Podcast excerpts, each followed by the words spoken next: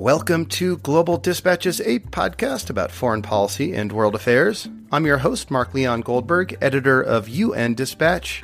And in this show, we discuss topical global issues, have conversations with foreign affairs thought leaders and newsmakers, and give you the context you need to understand the world today. Go to globaldispatchespodcast.com to learn more. And now on with the show. Tanzania has long been recognized as a stable country more advanced in its democracy than many other countries in East Africa. Though that democracy was certainly imperfect and flawed, there did exist a degree of press freedoms, a robust civil society, and multiple political parties. But over the last few years, elements of Tanzanian democracy have been curtailed. The country is now in the midst of what scholars would call a democratic backslide. This occurs when the state uses its power to weaken institutions that sustain democracy, like civil society and a free press. A key inflection point in this process of democratic backsliding was the 2015 election of President John Magufuli. Magufuli is very much a populist. His nickname is the Bulldozer and he came to power on a pledge to stamp out corruption, but he's shown himself, in recent months, to be increasingly intolerant of dissent. Since taking office, he's enacted laws to severely restrict press freedom, many journalists have been arrested, and political opponents silenced. But according to my guest today, Constantine Manda, the process of democratic backsliding really began under the previous administration and for reasons he explains in this episode, these erosions are accelerating. Constantine Manda is a Tanzanian national and a PhD candidate in the Department of Political Science at Yale University, where he studies African politics. And I think you'll find this conversation to be a very even handed explanation of what's happening in Tanzania today and why what happens in Tanzania is of consequence to the rest of the world. So, Tanzanian politics is obviously not a subject that gets a lot of coverage uh, in much Western media. So, I should tell you, I think, how I came to this story. So, uh, as part of my work with Dawn's Digest, the news clip service I put together every day that is available to premium subscribers to the show, I you know, read news clips and I read news from Africa and, and from other parts of the world. And I just kept coming across stories about journalists being arrested or disappeared even in Tanzania, which is a country that you know, was not a place where journalists had, you know, so frequently gone missing in, in the way that they have in recent years. Uh, so I decided to inquire further. That inquiry led me to the episode you are about to hear. So here is my conversation with Constantine Manda of Yale University. Looking for a trustworthy podcast to bring you unfiltered viewpoints and experiences on global health? Tune into Global Health Matters, the podcast that connects silos and amplifies diverse voices to give you a holistic picture. Each month, Dr. Gary Aslanyan from the World Health Organization hosts discussions with guests spanning former ministers of health, award winning journalists and authors, and frontline public health workers. Join listeners from across 180 countries for an exciting season 4 launching in June. Global Health Matters is available on Apple Podcasts, Spotify, and YouTube. You know, the way I see it is a lot of the stuff that's going on isn't necessarily new. In some sense, it's kind of an intra elite battle you know the the previous kind of elite created these laws had been kind of doing similar things um, you know because they kind of they didn't anticipate um, you know a change of guard.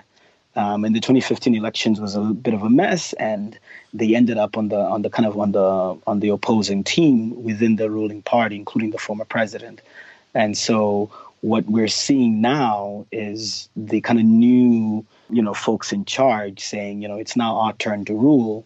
And because they're not you know they don't have that kind of solid political capital they don't have the you know the the kind of uh, political brokers who you know network that that you need to kind of sustain a winning coalition within the ruling party they're uh, in some sense forced to be more ruthless um, than the previous guard. But in some sense you know um, the number and frequency may have gone up, uh, but certainly the the, the tactics, um, certainly the intensity, the uh, the impunity to which um, you know some of these um, things have been done us is certainly isn't uh, isn't new. How dramatic has the change in the political and civic landscape in Tanzania been over the last few few years, particularly in terms of like freedom of speech, freedom of assembly, those kinds of things?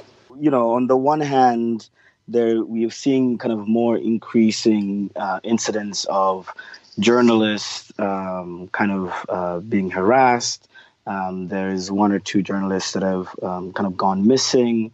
Um, as we speak, uh, currently there's a journalist, uh, Eric Kabendera, who's being held by police and, and being charged with various crimes, um, some of which include kind of financial crimes, and, and he's being held without bail and so forth. Um, on the other hand, um, a lot of the trends that we're seeing in Tanzania eh, are a part of a general kind of status quo um, on how uh, kind of Tanzanian, the Tanzanian state kind of deals with opposition. So, for instance, um, although these kidnappings and and and um, and people kind of disappearing um, have become certainly more salient and, and more visible and probably more numerous, uh, there have been situations in the past before the Magufuli uh, administration, the current uh, president president of Tanzania, um, of situations that are kind of very similar in terms of suspicious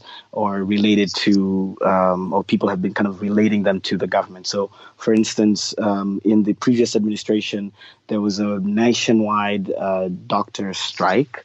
And uh, the spokesperson for the for the doctors, you know, was um, tortured and and found, um, you know, kind of left for dead um, and you know, people have speculated that obviously, given that the government was in negotiation with the Doctors Association, the Doctors Union, at the time, it's it's it was it was um, kind of you know obviously related to um, to people related it to to the state intervening um, on behalf of this uh, of this of this of the government and you know and negotiating with the doctors. So um, you know, so my my take on on on the issue is there is some dramatic uh, differences in some areas, but for the most part, it, it is in many ways how the the state has run its affairs, or has been, you know, kind of accused of running its affairs in terms of how they manage elections, how they manipulate um, candidate space, voter space, to ensure that uh, that the ruling party that has been winning elections uh, since in the, you know since independence, uh, practically in 1961, um, continue to do so. Um, um, continue to do so to the present day. Uh, yeah. So uh, maybe can we take a step back? Like, can you explain who is uh, John Magufuli? How did he come to power and, and gain traction in office? Yes. Uh, so President John Magufuli is the Tanzanian president. He's been president since 2015. He was elected um, at the end of October of 2015. He is a chemical engineer by profession, and he's been a cabinet minister um, across two previous administrations since the mid 1990s. Um, and he is very famous as being kind of uh, a very hands on, no nonsense kind of uh, cabinet minister um, in charge of a lot of the kind of construction of roads and and and and, and other things um, related to infrastructure. Um, and you know, in the 2015 um, nomination for the ruling party, he was able to secure the nomination and then um, ended up uh, winning the general election. And he had like this reputation, right? They call him the bulldozer. I, have seen that's his his nickname for kind of, you know, as the name would suggest, by just kind of getting things done and running roughshod over people to kind of cut through the bureaucracy. That was the the reputation he was running on, right? That is exactly right. So he has a reputation of kind of not being very, uh, um, you know, um, you know, not being very, um, uh, you know, has a reputation of, of basically trying to to not take kind of um, inefficiencies, um, you know, kind of uh, with with the kind of status quo, um, letting people get away with with corruption and so forth. And and so the bulldozer nickname uh, preceded his presidency. Um, and uh, and he was actually, uh, in some sense, um, at, at, a couple of points during the last administration, um, kind of was at odds with the president on several things. So, for instance, um, Dar es Salaam has a ferry that um, ferries people from um, the kind of business district, the central business district, to another part of, of the city and he had uh, hiked prices for for for that ferry, uh, and people protested, you know, that you know that the prices were were, were too high. Um, and he made uh, public remarks that uh, if people didn't want to use the ferry, then they could just swim across the channel. Um, and the president kind of had to kind of step in and say, uh, "It's okay," you know, you know, kind of because the you know the previous president was is very famous for being more kind of populist and more politically. Um, savvy in that sense, um, and, in, in, in many ways, kind of too politically savvy. Um, and so he, you know, overruled his minister and said it's okay. You know, the prices don't need to go up, and kind of capitulated to the to the public demands. Um, and so that is a kind of very kind of early on indication to the kind of uh, presidency we're seeing now, where you know public demands or necessarily um, you know political considerations aren't the only thing that uh, that are going to go into the decision making process. And you know, it seems from the the reporting that I've read that initially, early in his administration, you know, he, he was kind of popular for um, cracking down on corruption. He imposed a, a, ban on foreign travel for a lot of ministers, which is seen as sort of a an avenue for potential graft. I mean, is was that reputation early on well deserved? Yes. So uh, I think in many ways, like like any presidency, the first hundred days are are you know kind of euphoric uh, for for any president. Um, the local uh, East, you know Dar es Salaam based East African uh, research NGO Twaweza actually has um, polling data um, up until last year um, um, on this. So right after his election, um, about a couple of months after his election, you know, he had about almost a hundred percent um, approval rating. That fell um, to seventy-seven percent, and the last data point that we have is from um, last year. Which was uh, 50, 58% or 55%. So the we we you know Twaweza has since been um, facing a lot of restrictions on publishing further polling data. Uh, its executive director has had his passport seized um, on the grounds that his citizenship is um, being investigated.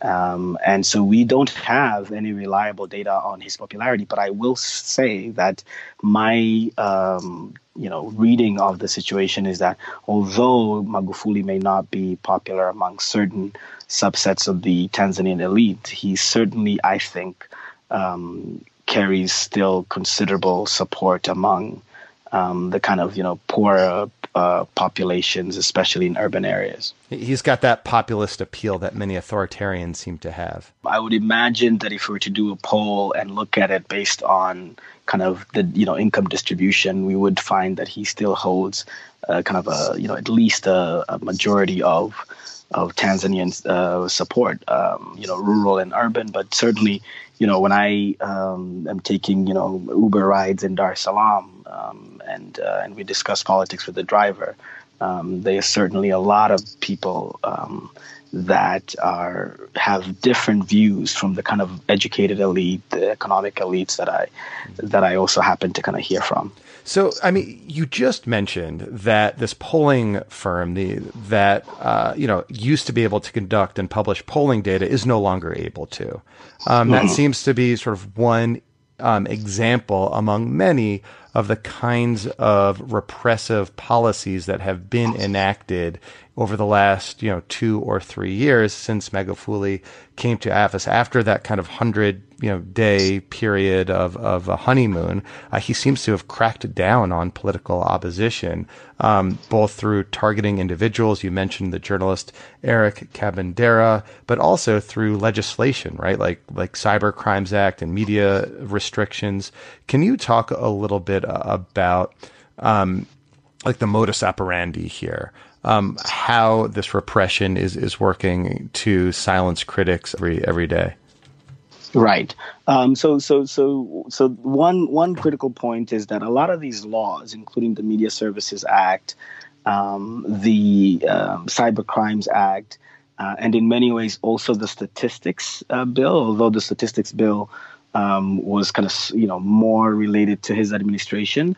The other um, kind of um, legisl- pieces of legislation that are attributed to kind of you know cracking down on civic space were actually either formulated or passed during the previous administration. Um, so even uh, you know one or two of them I think were passed in 2015, but this was before the election. Um, and which you know goes back to my earlier point that in many ways you know Magufuli is is is uh, is a representative first and foremost of the ruling party, um, and a lot of the tools that are being used under his administration today to limit um, the ability of journalists to um, access information and publish the news, um, the ability of research organizations like Twaweza to publish, uh, you know, the presidential opinion polling data. All of these um, pieces of legislation were either wholly or, you know, mostly um, formulated under the Jakaya Kikwete administration, which ended in 2015. So, so the uh, the the the kind of mo um, of a lot of these situations is exactly that, as you say. Um, you know, Twaweza was approached by the Commission for Science and Technology um, in some ways in collaboration with the National Bureau of Statistics, um, and the argument that they made was, you know, you the you know the presidential opinion poll is is is um, falls under the jurisdiction of this new law, and uh, you know it's official statistics that only the government can can publish. Now the government has since amended uh, parts of that statistics bill, um, you know, in, in, in large part from uh, pressure from the World Bank and, and other other multilateral and bilateral donors um, to no longer make it um, a crime to publish uh, statistics, but you know they've kind of outlined the the new amendment has kind of outlined um, ways to which um, independent um, research organizations like Twaweza could go about uh, publishing statistics. Um, and if those statistics uh, don't agree with the National Bureau of Statistics official data, um, how to kind of reconcile the two. Um, and this has actually become an important thing um, in Tanzania today, particularly in the kind of political economy um, discussions, um, both in kind of the media, but also in academic circles and, and others, around um, the projected economic growth for, for the country. Um, you know, there's been kind of differing figures between institutions like the IMF and the World Bank and Tanzania's own um, projected um, uh, growth rates. And so this kind of goes back to um, situations where, for example, an opposition member of parliament, Zito Kabwe, um, who had questioned, uh, you know, the central bank's official figures, um, and he was, you know, obviously, um, you know, arrested for um, under that law of, of, you know, the kind of previous uh, unamended law that you know he wasn't allowed to to to publish um, any statistics that were contradicting those of the of the government. So um, all, you know, so on the one hand, a lot of these tools that are being used in the current administration were inherited uh, from the previous administration, but they certainly aren't, um, um, you know, shy about uh, using the, the, the levers of of of, legis- of those legislations. Well, well, so to that end, can you describe or or um, explain the extent to which the um, arrest of Eric Kabendera, the journalist you mentioned earlier, um, like how illustrative is that of this this kind of current moment in in Tanzania? Uh, and also, can you explain a bit who he is for those of you who've not heard of him? Right. So Eric Kabendera is a very famous and, and kind of veteran journalist in Tanzania, and um, his arrest um, occurred in the wake of an article that he published, uh, which was largely discussing the uh, dismissal of a cabinet minister who was in charge of um, union affairs and the environment, uh, uh, um, January Makamba, who um, was famous um, for for implementing a policy of the plastic bag ban in Tanzania recently. Um, and um, you know, in the article, um, Kabendera had kind of you know written you know and, and co- commenting on certain speculations around why exactly uh, January um, had been had been fired by the president. Um, and um, you know, in terms of how illustrative the the situation is, um, it reminds um, a lot of political historians in the country, and myself uh, included, of an era where, under the our first president in the 60s and 70s, where you know there was a lot of um, kind of suspicions that the state was, um, you know, accusing a lot of people, especially the economic elite or uh, political op- opponents of um, sabotaging the economy. So this is in Kiswahili kind of a kind of very f- infamous uh, phrase about you know an, an economic saboteur. Um, and so Kabendera is being held at the moment, you know, kind of similar language in the charges that he's facing. Um, that you know he's he's involved in money laundering and and sabotaging the economy. So in so some it's like sense, a pretext of using financial crimes to crack down on a journalist for an article he wrote. Exactly. So in, in many ways, you know, if if you think about some of the things that were happening under under kind of you know similarly you know kind of restrictive politically political space in Tanzania in the 60s and 70s, um, you know that language is being used again by by opponents of of you know kind of journalists like Kabendera in terms of voicing their opposition to certain um, you know moves that the administration is making. So, so like, why is this happening right now? I mean, you, said earlier, and you've made the point several times that that you know the, the sort of kind of started under the previous administration, but um, the the sort of backsliding and the repression seems to sort of be accelerating in in recent months. Um, like, why? Why? Why is this happening now? So, I mean, there are several uh, possible kind of um, reasons that both uh, you know Tanzanians and foreigners have kind of speculated.